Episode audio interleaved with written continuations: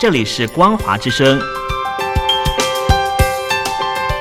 听众朋友，从现在开始，请您一起来关心最近发生的新闻事件。欢迎收听《光华随身听》。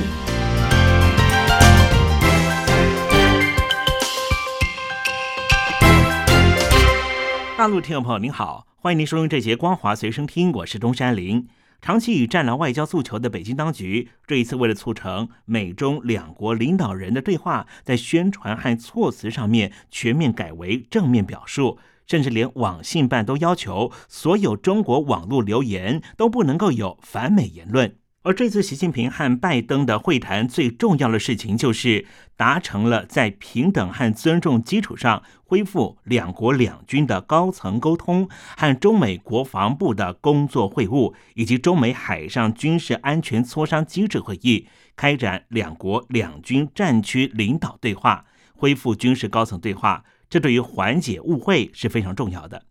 当时参加会议的一名高层官员透露，习近平明确地阐述北京当局希望能够和平统一台湾，另外指出，听到美方有许多报告说北京正在计划在2027年或是2035年对台湾采取军事行动，习近平言谈中透露了一丝愤怒的坚决否认。他表示根本没有这样的计划，没有人给他这样的计划说明。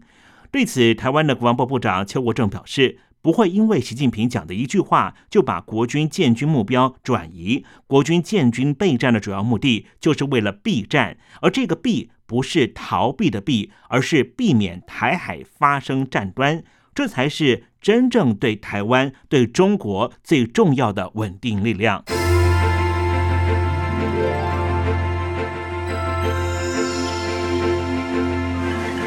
金砖国家的领导人之前才在南非面对面的沟通，但是呢，在昨天突然之间紧急开了会议，主题就是以哈冲突要如何进行缓解。这是中国领导人习近平在结束了拜习会之后，首度和其他的领导人进行国际对话。习近平在会中提出了中方主张说，当务之急就是冲突各方要立刻的停火止战，释放被扣押、被绑架的平民，另外就是要保障人道主义救援通道能够安全畅通，向加萨走廊的民众提供更多的人道援助。并且说到最近的情况，以色列方面经过了美国国务卿布林肯的协调之下，马上做出了决定。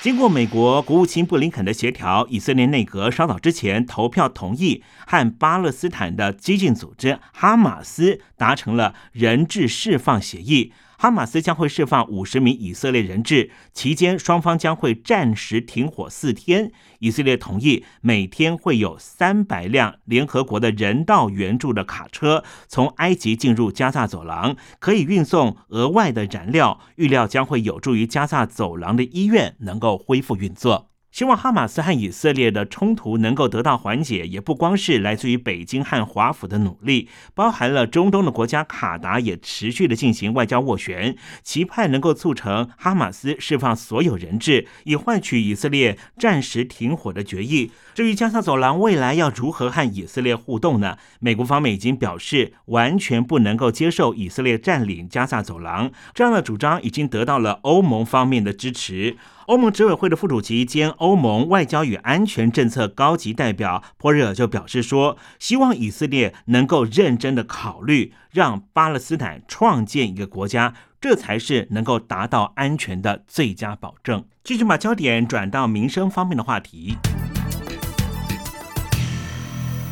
中国地方政府的融资平台庞大的债务继续恶化，现在传出了贵州遵义的亳州地方政府先前所发行的城投债都已经违约了。亳州政府表示，现在只能够兑付剩余本金的 70%， 打折兑付，这就是目前中国所采取的隐性债务化解方案。其实啊，会去购买城投债的资金，大部分都是农商行的理财资金以及保险公司的养老保险金，现在竟然是亏了这30%的本金，让这些退休族要怎么去面对呢？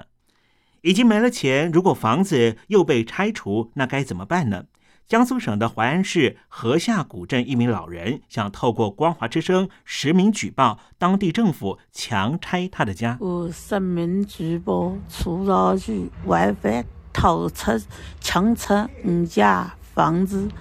拆我家没人，把我家家电、门窗、家具、生活用品全部偷走，报警至今没有说法，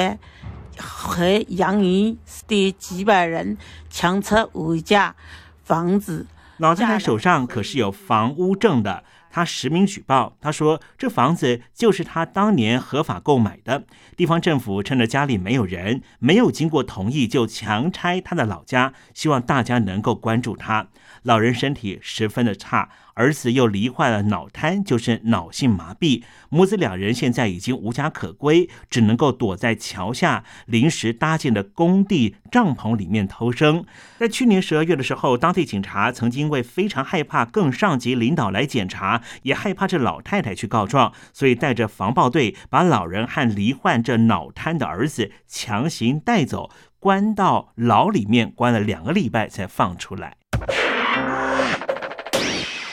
融创中国是中国一家以房地产开发为核心主要的企业，在中国大陆算是排名第4大的地产开发商。最近很火的烂尾楼维权小夫妻亮亮和丽君夫妇，就是买了融创的预售房小区。因为先前融创承诺会退款2万人民币，他们前往融创城讨钱，竟然房车的钥匙被抢走，小夫妻也被融创叫来的黑衣人围殴。郑州融创城打人了，刚刚给我打得不行了，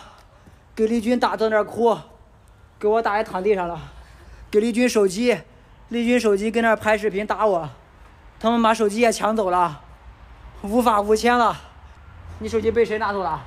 我不知道，那在公路上那打人怎么了？啊，赶紧报警！他们到当地的派出所报案之后，警察竟然叫他们回家等消息，也没有抓捕这名打他们的人。结果打人的黑衣人竟然去医院验伤，准备要反告这对小夫妻。无独有偶的，在江苏徐州，一名女子自己去融创讨债，结果融创工作人员居然当着警察的面对她是又打又踹。这名被融创开发所欠款的女子还是一名孕妇呢，她被打之后竟然还被警察给带走，当着警察局的面打人了，打一个孕妇。融创公司就这样对一个孕妇，对待一个欠钱的人。刚才我们在新闻里面播报过了，贵州的遵义城投债付不出钱了。城投债这是中国地方政府的一种融资方式，通常是地方政府审批一块土地，让投资公司用城投债来投资这块土地盖房屋项目。这个城投债可以是小老百姓买它的债券，也可以是像是融创中国的房地产商来购买。所以当债务出问题了，地方的公安局警察会出来当维士，房子盖不好了，警察也会出来。当然他们都不是会站在小老百姓这一端来帮你维权的。领薪水的劳工上工之前需不需要对老板承诺我永远对你效忠呢？应该不需要吧。成为一名政府的雇员，老板是政府，服务的对象是老百姓，这名政府雇员需不需要在上工之前做效忠宣誓呢？香港特区政府目前雇用了9468名的全职非公务员的合约雇员，但是其中535名政府雇员因为坚决不做效忠宣誓，全数遭到革职。